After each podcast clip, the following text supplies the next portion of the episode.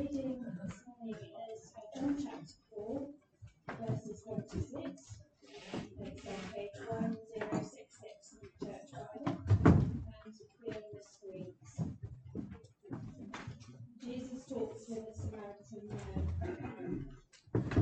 Now Jesus learned that the Pharisees had heard that he was gaining and baptizing more disciples than John, although in fact it was not Jesus who baptized, but his disciples.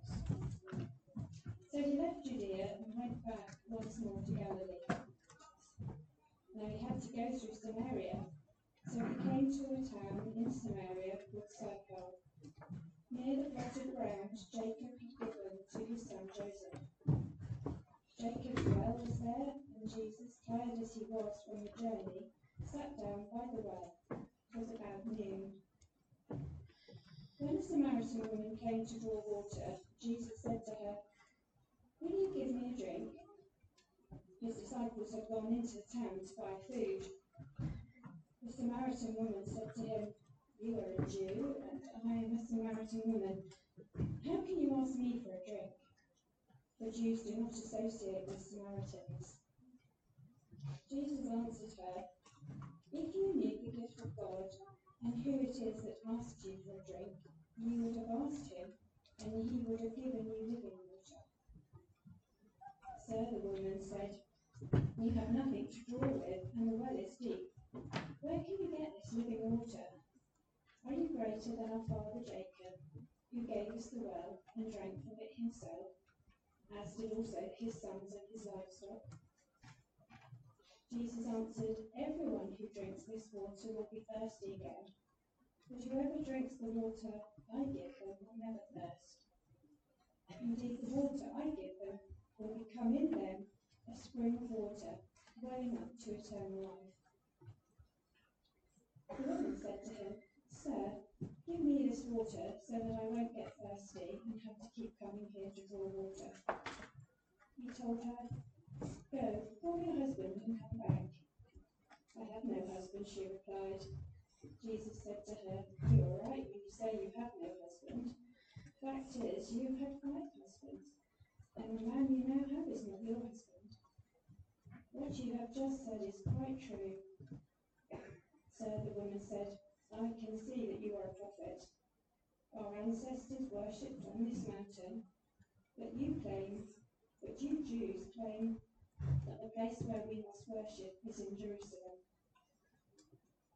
Woman, Jesus replied, Believe me, a time is coming when you will worship the Father neither on this mountain nor in Jerusalem. You Samaritans worship what you do not know. We worship what we do know, for salvation is from the Jews. Yet a time is coming, and has now come, when the true worshippers will worship the Father in the Spirit and in truth, for they are the kind of worshippers the Father seeks. God is spirit, and his worshippers must worship in the spirit and in truth. The woman said, I know that Messiah, for Christ is coming. When he comes, he will explain everything to us. Then Jesus declared, I, the one speaking to you, I am he. Wonderful. Please to take your seats, guys. Thank you so much for leading us, singing those truths to one another this morning. Debbie, thank you for helping us think as well about that idea of uh, wild goose chase. You know where that phrase comes from? Wild goose chase. Anyone hazard a guess what the sort of origin of that phrase is? On, what do you think?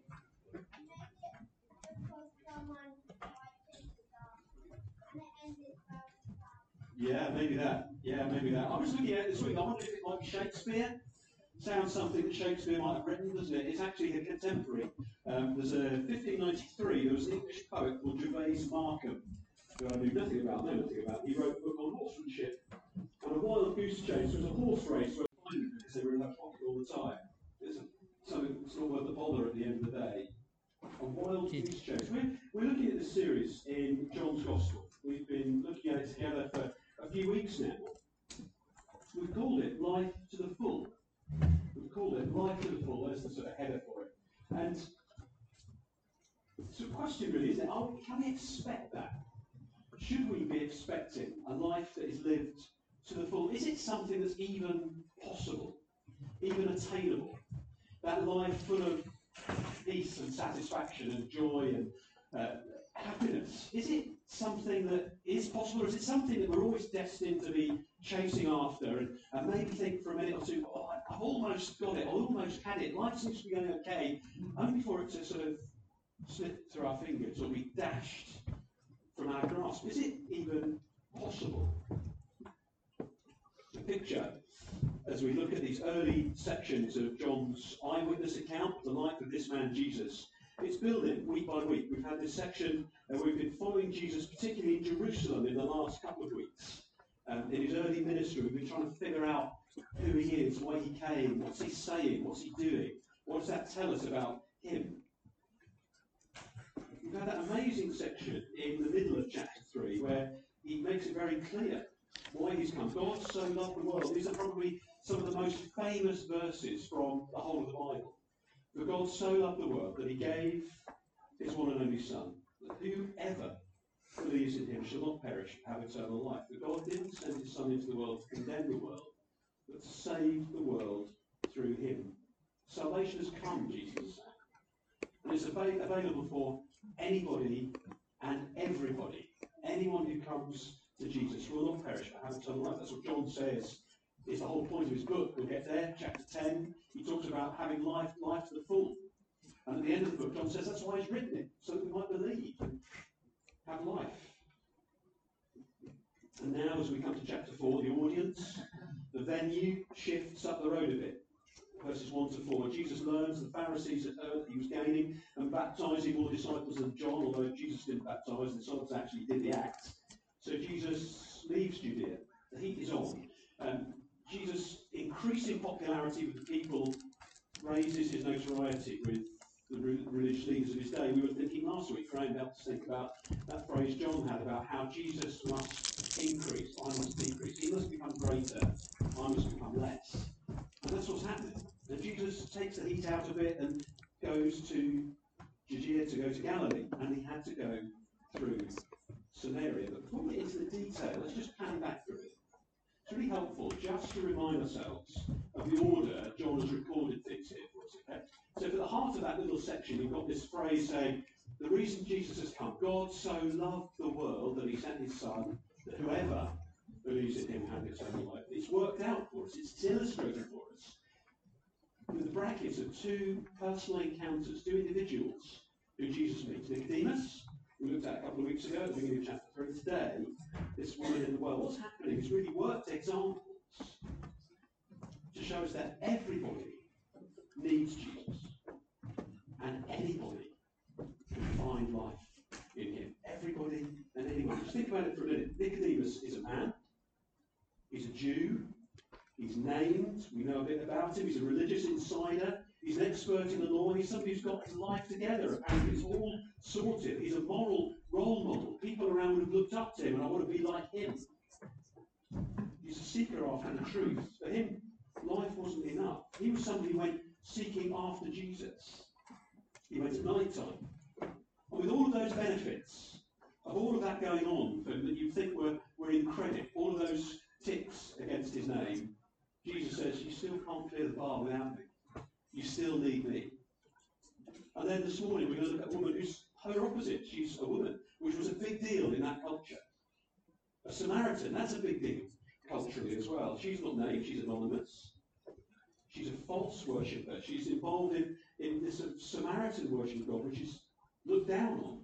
She's ignorant, she's not well learned, she doesn't understand things. She's not a moral role model, she's an immoral outcast. She's despised. Her life has fallen apart. She's indifferent, really, as we read through these verses. And life, certainly not got it all together. Life is hard. And yet, Jesus seeks her. She comes in the daytime, noon. It was the middle of the day. The sun's at its highest point. And with all of those perceived barriers to eternal life, everything stacked against her, Jesus says, You can find life in me as well. Everybody and anybody can come. It doesn't matter this morning what your background is. It doesn't matter whether you've been brought to church every week since you were a babe in arms. every single religious background that is represented here, you know, that kind of good moral life and people think you've got it all together, you still need Jesus. And if your background is one of, you think, you don't know what I've done, Simon, you don't know what my life looked like before I walked into this building. It might be you walked into this building for the first time this morning. The wonder of this passage today that we're going to see is in Jesus you can find eternal. Anybody and everybody can come. So what about this woman? Is she on a wild goose chase? Is this life to the full going to elude her? What do we learn? What does she learn? Well, the first thing is this. It's that you can't run on empty. You can't run on empty. I was at a conference this week on Thursday. Four of us, Martin and John and Graham, myself, some of the leaders of the church, were at a conference in uh, Wimbledon in southwest London.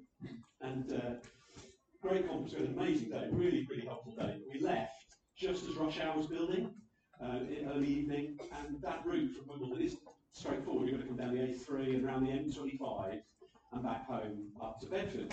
And uh, just probably hadn't driven more than about a quarter of an hour. I was driving, I knew this was going to happen because I keep an eye on things. This happened. Too far. Can you go back to that? So I'll stop doing this. You get me to the dial, that'd be great. Um, ping, gone the way again. Is that me? There we go. Thank you, Mark. Sorry, my fault. Never work with children, animals, and technology. The thing went ping, the thing goes ping, and you're immediately, you've got a dilemma, haven't you? Ah. My dashboard tells me I've got 50 miles in the tank. Google Maps is telling me I've got 80 miles to travel. And you very quickly learn something about the character of your colleagues in a moment like that. Because one of us, let's say he was the driver, um, thought, Toddington Services, 50 miles, I can eat that, I can do that, we'll be alright, we can get there. The other three suggested that this probably wasn't such a good idea, and that getting stopped by the side of the M25 and breaking down in the rush hour because your tank's empty wasn't a great move. So we did, we stopped and filled up. You can't run on empty. We know that, don't you? You can't run on empty. Jesus has to travel through Samaria. That's what we're told, beginning of verse 4. It's the most direct route to go from south to north, from Jerusalem to Galilee. Could have gone a detour, but this is the most direct route. And obviously, he needs to meet this woman. He has to go through Samaria that day. It's about 30 miles up the road from Jerusalem on his journey. And he comes to this town called Sychar. He to a town called, in Samaria called Sychar, verse 5. And there's some history about this place. They knew about it. There's a plot of ground there that Jacob given to his son Joseph. And Jacob dug a well there. The woman tells us that he dug it. Uh, Jacob's well was there. Jesus, tired as he was from the journey, sat down by the well. It was about noon. He arrives at Sychar in the middle of the day, blazing hot sunshine. Disciples go off in the next verse to Greggs to get lunch and bring that back. And it's baking hot. They sit by the well. He's dusty, Jesus is dirty, he's hungry, he's thirsty, he's tired. But he's there to meet someone. He's there to meet this outcast who has all these symptoms of emptiness and unhappiness. He asks her for a drink. Will you give me a drink? And she says, What are you about? You're joking. You're a Jew. I'm a Samaritan woman. Why do you ask me for a drink? And then in brackets, John puts in for us, just to help us understand, Jews do not associate with Samaritans. Now, this isn't just a north-south divide thing. This isn't just sort of the Geordies versus the rest of the world. This isn't the red half of the city versus the blue half of the city. This is much deeper than that. There's much deeper historical, religious, racial divide. Never mind the gender thing that's hit out. I'm a Samaritan woman. This is a culture where a Jewish rabbi wouldn't even approach his own wife, his own sister, his own daughter in public because of how it would look. Scandalous.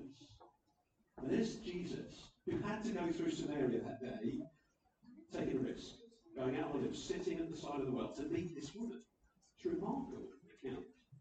And he takes the imagery that we can relate to, physical imagery, which Jesus does so brilliantly, to help us understand something spiritual. He takes something physical and we learn something spiritually from it. It's easy to understand what he's saying. We all need water. We don't get enough water, even in our moderately temperate climate. Very quickly would get dehydrated and, and get seriously ill. We have it easy. We just go to the tap and we pour ourselves a glass of refreshing water that's not going to do you any harm, it's going to do you good. Something a quarter of the world's population cannot say. Even today, get a glass of cool, refreshing water to quench our thirst. But drawing water then was a significant deal. It was a big deal. Day after day, morning and evening, day after day, to get enough water to satisfy the thirst of your own, your own body, but never mind your family, your, your livestock, your household. It would have been a constant chore to go to the well and draw again. But Jesus goes on and says, if you knew the gift of God, who it is that asks you for a drink, you would have asked him, and he would have given you living water. She says, you about? You've got nothing to draw with. The well's deep. You know, you've got a you've got a bucket. How do you get the water? Are you greater than our father Jacob who gave us this well in the first place? Everyone who drinks this water, Jesus says, will be thirsty again. But whoever drinks what I'm going to give you, the water I give you, will never thirst. The water I give them will become in them a spring of water welling up to eternal life. The spiritual reality that Jesus is trying to point to is, is, is, is of a refreshing, life giving, never ending stream of living water. Not even a, a well, but a spring, something that wells up from within that satisfies those deepest longings of your heart. But she doesn't get it yet. Verse 15, she's still thinking physically. She says, Sir, give me this water so that I won't get thirsty and have to keep coming back every day, that same old chore, to draw the water from the well again. So Jesus does something quite remarkable. With a simple question, he digs right in to the seat of the longing in her heart, the depths of the longing and the isolation of the longings that she feels. Go and bring your husband. I've got she says. You're right. You had five. And the guy you're living with now, he's not yours. You've said the right thing. You haven't got husband.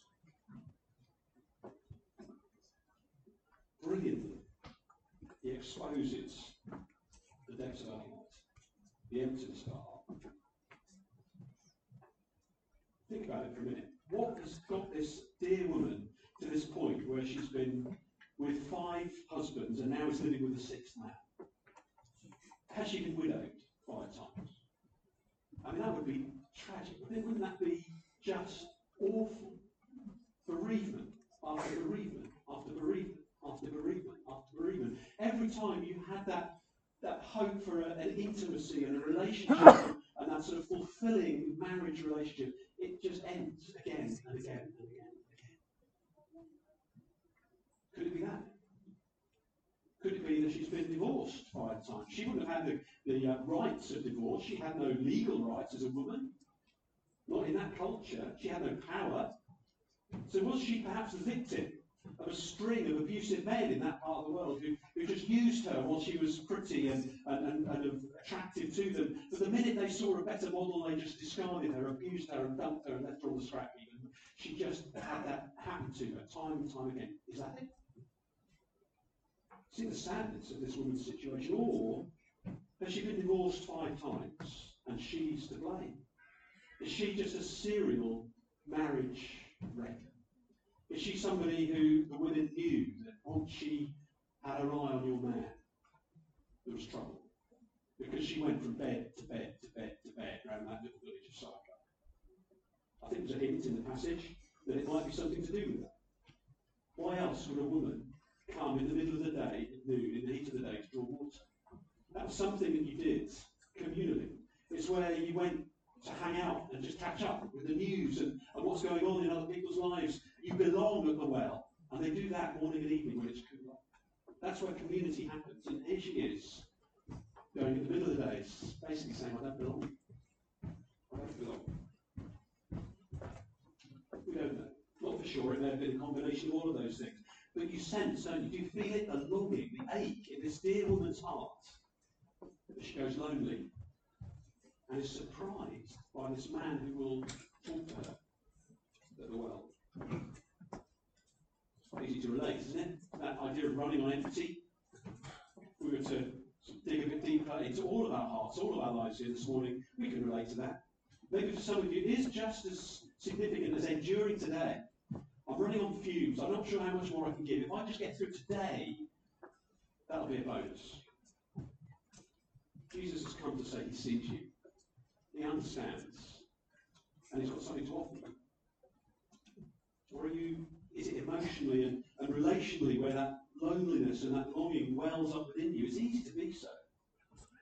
It's easy to be so even in a committed relationship, even in a, a healthy family. You can be lonely in church with this, with members all around you. You can be lonely in the workplace with, with people milling around.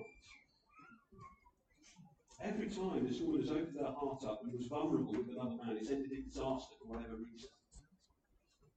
Right, but the same this morning. You've got nobody to confide in, nobody to laugh with, nobody to share your life with, open up your heart to. Can I, aside, really urge you to come and join us in the evenings. Six o'clock isn't your habit. Come and join us at six. John's put together a really, really incredibly helpful series some of these ideas, some of these topics around friendship. Get back on the YouTube channel, look back through them, get here tonight to see because it's just so helpful. But back in the context of our passage, Jesus says, I see you, I understand, and I've got something to offer. If you add in the complexities of life and the, the, the experiencing unkindness or injustice in, in some way, then you look inside, most of us at some point, there's that sense of emptiness. Or just maybe it's something you feel spiritually. An emptiness spiritually. You long for something more. Maybe she didn't know God. She, she didn't know Him personally, intimately. She had some understanding. Had some framework because she asked questions and, and she got that thing at the end about, I know something about the Messiah. Are you somebody who is empty spiritually? Maybe you've come to church for years, for decades. But what you've settled for is suboptimal. You've settled for something less than what is really on offer. You've settled for some form of religious activity because it's just what you do, because it's a duty that you feel you, you ought to be there. But you've settled for second best. When Jesus says, I see you, and I've got something so much more to offer you. If that describes you in any way, shape, or form this morning, I've got good news. I've got good news for you, but I need you to do two things for me. Firstly is this. You need to accept the gift. Christmas. And girls, Christmas, four weeks tomorrow. Four weeks Tuesday, it'll be over. Four weeks tomorrow is Christmas Day. what do you do, boys and girls, to receive a present? How do you receive a present? Like a present for you. Who would like a present? If you're under 16, who would like a present? I'll sit now. Kara, she'll hand it up very fast. Would you like a present? Do you, want a, do you want a present? What do you have to do to get a present? You have to come. Come on then. You have to trust me when I say this is for you, don't you?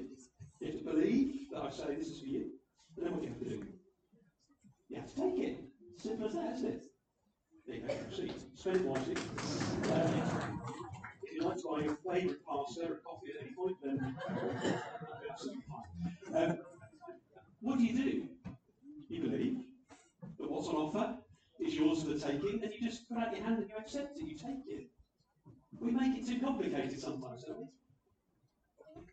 If you knew the gift, Jesus says in verse 10, if you knew the gift of God, and who is it that asks you for a drink, you'd have asked him and he would have given you living water. The problem is this, that we think we know better. It's old the hills. This is a quote from the Old Testament prophet Jeremiah. This is God's word to his people way back then. My people have committed two sins, he says. They've forsaken me, the spring of living water, and have dug their own cisterns, broken cisterns, that cannot hold water. We keep looking elsewhere. We keep digging cisterns to try and satisfy ourselves, but they leak. They're never going to hold water. They're just going to let it ebb and flow away. The answer to our emptiness is staring us in the face, and we look elsewhere. We can't see it. She can't see it, not yet. Uh, she's distracted, she's busy, she still thinks Jesus is talking about physical water uh, when she says, you know, give me this water so I don't have to keep coming back in verse 15. She's preoccupied with who she is and, and what's going on and her past, isn't she? There's this outcast, this lonely woman drawing water, and she's in danger of missing it. She's in danger of missing the gift. position to criticise, though, are we? If you're a Christian believer, if you're a follower of Jesus here this morning, if you're anything like me, we miss it so often, don't we? We rush through our day. When do we have a pause just to drink deeply? When do you think, oh, I'm too busy today, I'll skip my Bible reading, I'll just pray quickly in the car on the way to work, whatever it is. We skip through things. We don't slow down and drink deeply, do we? How many blessings do we miss or do we postpone because we're not sitting at the well and allowing it to well up within us? There's a real danger for those of you who haven't yet tasted. Do you know the gift of God? Can you see it yet? Don't miss it. Some of you, you've been here longer than I have. I've been here 20 odd years at this church, this church family. Some of you have been coming longer than me. And you're not drunk yet. She's got this framework, some sort of understanding, a little bit of knowledge about whether worship should have been here or there, or this man Messiah is coming. She's got this sort of head knowledge. Maybe that's you. She got the Old Testament. They, the Samaritans have the, the first five books of the Bible as their, their sort of their scriptures, if you like. They only had part of it, partially understood it. Maybe for you, you've got impressive head knowledge. If I gave you a Bible quiz this morning, you could tick all the boxes, you get all the answers in the right order, but you've never yet slowed down enough. Ask God, accepted the gift, to allow that knowledge to go 18 inches from your head to your heart. Don't keep going back to the cisterns that we built for ourselves, the relational or the financial or the, physical or the emotional hits that we look to to satisfy, and they're just going to leak. They're good things, many of them in God's goodness and His kindness, they're good things that mean so much to us. But eventually, they'll just leave you thinking, is that it? Is that all there is? And you might not get all your answers right away. She didn't, did she? She doesn't get it fully yet. She's still questioning, but she knows enough. We're going to see in this next section as Martin comes next week to speak to us. Verse 28. She's gone back to the village and says, Come and see a man who told me everything I've heard. And could this be the Messiah? She knows enough. She knows enough to go and tell other people about it. She hasn't got it all figured out yet. You may not have it all figured out yet. Come drink. And you don't need to get your act together either. There's no judgment from Jesus with this deal, is there? He, he, he probes and, and prods and, and brilliantly exposes her sin. He doesn't then say, right, what I need you to do is go back and sort out your relationships. I don't, he doesn't say, I need you to go back and sort out your marriage and figure out who you're married to. And there's none of that from Jesus. There's, and drink. You don't need to sort your life out. Come and drink. There's an 18th century hymn writer, a man called Joseph Hart, who's written a hymn that's starting to make a bit of a comeback. Various bands and people are reworking it. Come, you sinners, poor and wretched, weak and wounded, sick and sore. Jesus, ready, stands to save you, full of pity, joined with power. And here's the line in that hymn. So powerful. Because if you tarry till you're better, you will never come at all. Don't delay. Come and drink. Accept the gift. And thirdly, worship the giver. Worship the giver. Verse 19 puzzled me a bit, and still does to a degree. Um, but here's what I think, okay? She asked a question, Sir, I can see that you're a prophet. Our ancestors worshipped on this mountain. You Jews say that you've got to go there and worship on that mountain. It was Gerizim for them in Samaria, Jerusalem, it's Zion. Why has she suddenly gone from this discussion on water to this question about worship? Where's that come from? Seems a bit left field, doesn't it? Many of the commentators that I read, and I've looked at those this week, they seem equally baffled, to be honest. Um, they sort of say things like, uh, I think she's deflecting Jesus' questioning. She's obviously been found out, and, and there's been a deflection going on to try and get him off the subject of her love life, which is clearly uncomfortable. Now, there may well be some of that in. But Jesus doesn't answer her with a yes or no. When she says, you, we, we're told we should worship here, you Jews claim we should worship there, he says, no. Woman, believe me, a time is coming when you'll worship the Father neither here nor there. A time is coming and has now come in verse 23 when true worshippers will worship the Father in spirit and in truth. Time is coming. That phrase we hear a lot in John. We heard it a couple of weeks ago at Cana in Galilee as the wedding feast went wrong when there was no wine and they asked uh, Jesus to provide the wine. And he says, Mum, he was talking to his mother, Mum, my, my time hasn't yet come. Now the time is coming, the time now is where people will worship in spirit and truth. And God will actively, that's what it says here, isn't it? God seeks, the Father seeks these kind of worshippers, actively goes after people like this to worship Him in spirit and truth. He had to go through Samaria. He's seeking out this dear woman. And I think there's more to it. See, there are so many barriers, aren't there? So many barriers. Not least this confusion around religion and worship anyway. But this isolated and ashamed and hidden and nameless woman in our passage meets Jesus, hears about this living water, and goes by God's grace to become a chosen and freed and fully known sinner who is fully loved and becomes a daughter of God. What do you do with that?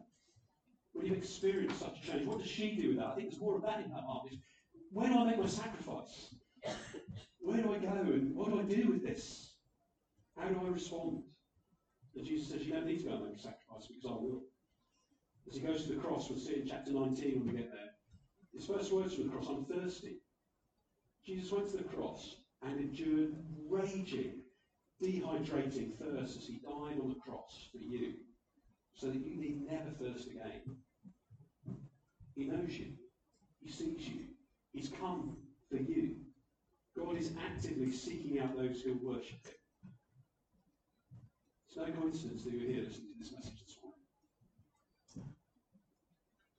True worship, as you see, it's not about rituals, it's not about places or tradition, it's about a person, of God, who's seeking the kind of worshippers to come in spirit and truth.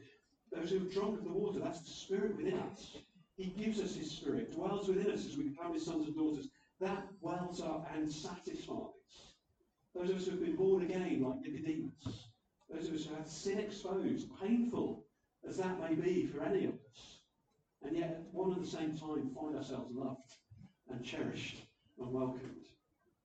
We find acceptance in Christ. We've received God's Spirit. We've become His sons and daughters, so we worship. She might have been confused about water and about worship, even about who this man was. Verse 25 I know that Messiah called Christ is coming. When he comes, he will explain everything to us. She knows that she needs Jesus. She's clear on that, isn't she? This man is coming. We need him. So Jesus replied, lovely? Very end of the passage, Jesus declared, I, the one speaking to you, I am he. I am he. I was here all along. Not just going to explain everything as she thought, but solve everything, satisfy everything, supply every need.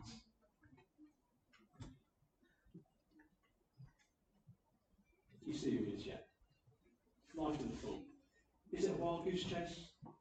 Is it just something that preachers talk about, but actually we're never really going to experience? No. By God's grace, by the work of His Spirit in your heart and your life, it can be an experienced reality here, now, this morning.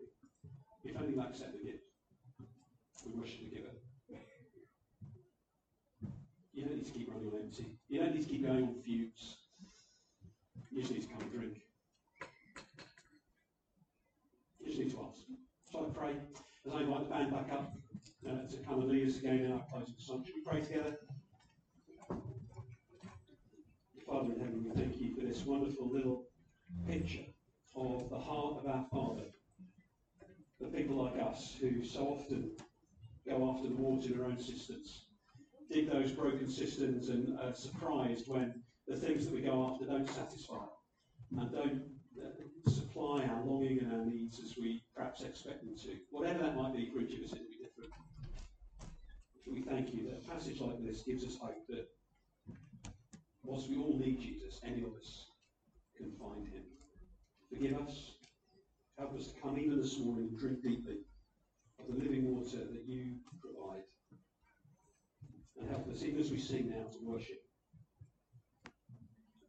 I pray that none would miss this this morning. They would see clearly by your Spirit who you are and why you've come. For your glory, we pray. Amen. Amen. So, Andy, shall we stand to worship together?